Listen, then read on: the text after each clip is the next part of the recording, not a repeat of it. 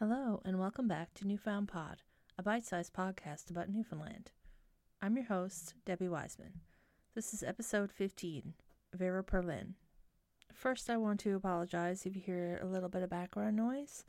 It's very windy out today, and it's going to be windy probably for the next three months in Newfoundland, so I figured I might as well record anyway.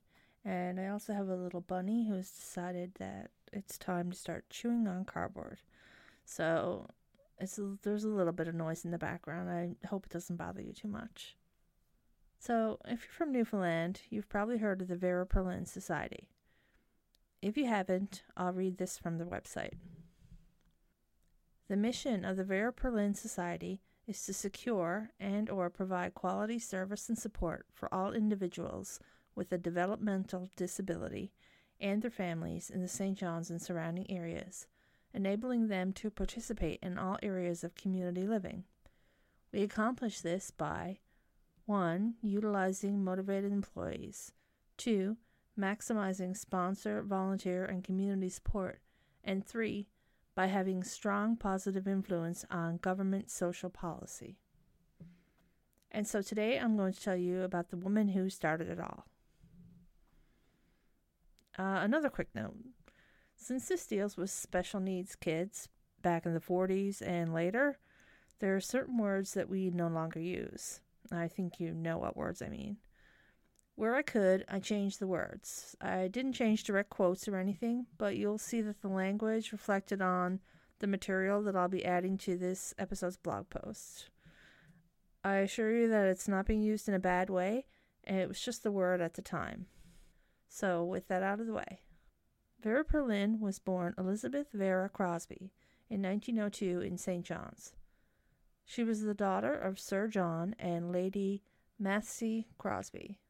She attended school in St. John's and Toronto. She later married businessman, historian, and journalist Albert Perlin in 1926. You may have heard some wind there. And together they had a daughter and two sons. Mrs. Perlin was described as a dedicated, independent woman who was an exceptional wife and mother. She realized very early the important role parents play in the education of their children.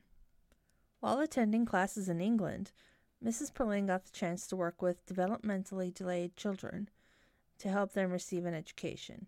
This experience stuck with her. She would go on to help establish Newfoundland's first Home and School Association and preside over the Council of Home and School Association. She also served on the advisory board of the United Church Orphanage. In her work with the church, she came across many developmentally delayed children, and she felt very strongly that those children deserved the same advantages afforded to any other child.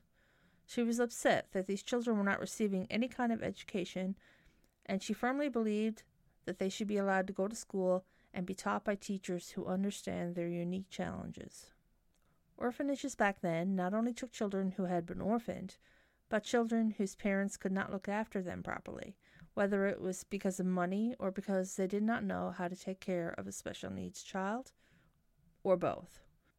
Once Newfoundland joined Confederation with Canada, there was a little bit more prosperity, but special needs kids were still being brought into the orphanages. In 1954, Mrs. Perlin persuaded the United Church Orphanage to allow her to hold a class for six or seven children in the basement of the building. She got them to fund the experimental school year and chose Molly Dingle to be the first teacher. Molly had just retired from the Holloway School, where she was a teacher and then the principal up until 1952. While opening this school, Mrs. Perlin was also reportedly battling tuberculosis. Her ideas for the school came from her time in England, and she went back there to learn more, and she even sent her teachers over there to train. She brought Miss A. M. Fuller of Wales, an expert in the education of people with developmental disabilities, to Newfoundland for six months to help out with what was now a movement. The classes were a success, and she spent her time organizing those classes and starting more branches of the school outside of St. John's.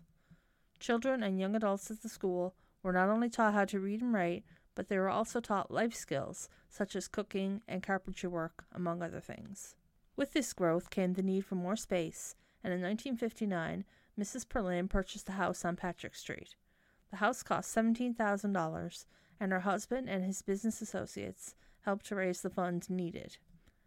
She enlisted parents to assist in renovations to the building to make it a proper school. Within 15 years, 10 of these schools had been opened throughout Newfoundland and Labrador.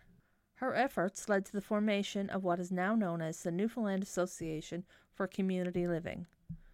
From the website, she believed it was absolutely essential for parents to become involved in all phases of the organization and that parents and teachers working together can make a success of the educational programs.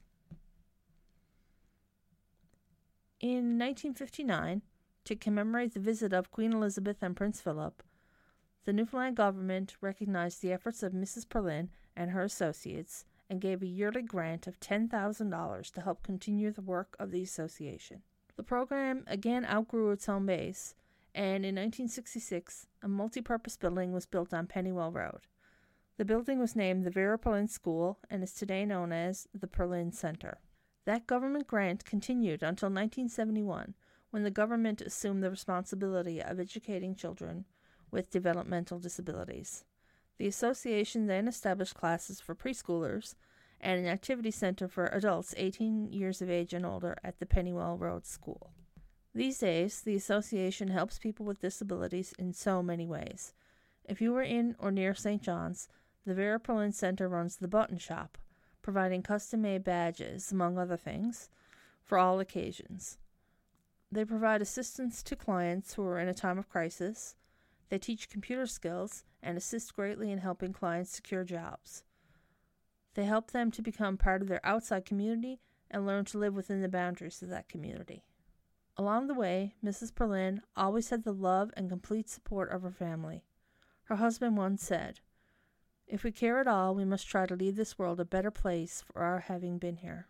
I read an interview with Mrs. Perlin from 1960, and the reporter, who had been following along with Mrs. Perlin since the opening of the first school, noted how much the children loved Mrs. Perlin. She planned vacations around events related to the school, and if she had to go away for training or the like, she would turn it into a vacation and not take expenses from her school. She was at times unfairly accused of taking a large salary, when she said that wasn't the case. She did not draw a salary, from what I could see, and in fact her job expenses ended up coming out of her own pocket. She and the other volunteers simply worked for the love of the children and the betterment of the children's lives. Here's just a few of the other honors and accomplishments in Mrs. Perlin's life. She was co founder of Newfoundland's first Home and School Association. In 1955, she was president of the Regional Council of Home and School Associations. In 1962, she won the first Citizen of the Year award given by St. John's for outstanding contributions to her community. In 1967, she was one of 11 Canadian women honored as Woman of the Century by the National Council of Jewish Women. From what I read, this one was really special to her. In 1968, she was appointed as an officer of the Order of Canada for her services to the community in many organizations, particularly those dealing with the care and treatment of disabled children. In 1970, she was awarded an honorary LLD by Memorial University of Newfoundland. Mrs. Perlin passed away in 1974 at the age of 72. I'll have links on the blog, so be sure to check that out. And that's it for me today. If you have a topic that you want covered and is something that I can cover in under 10 minutes, drop me a line at newfoundpod at gmail.com. I'd love to hear from you. Thanks, everyone, and I'll talk to you soon.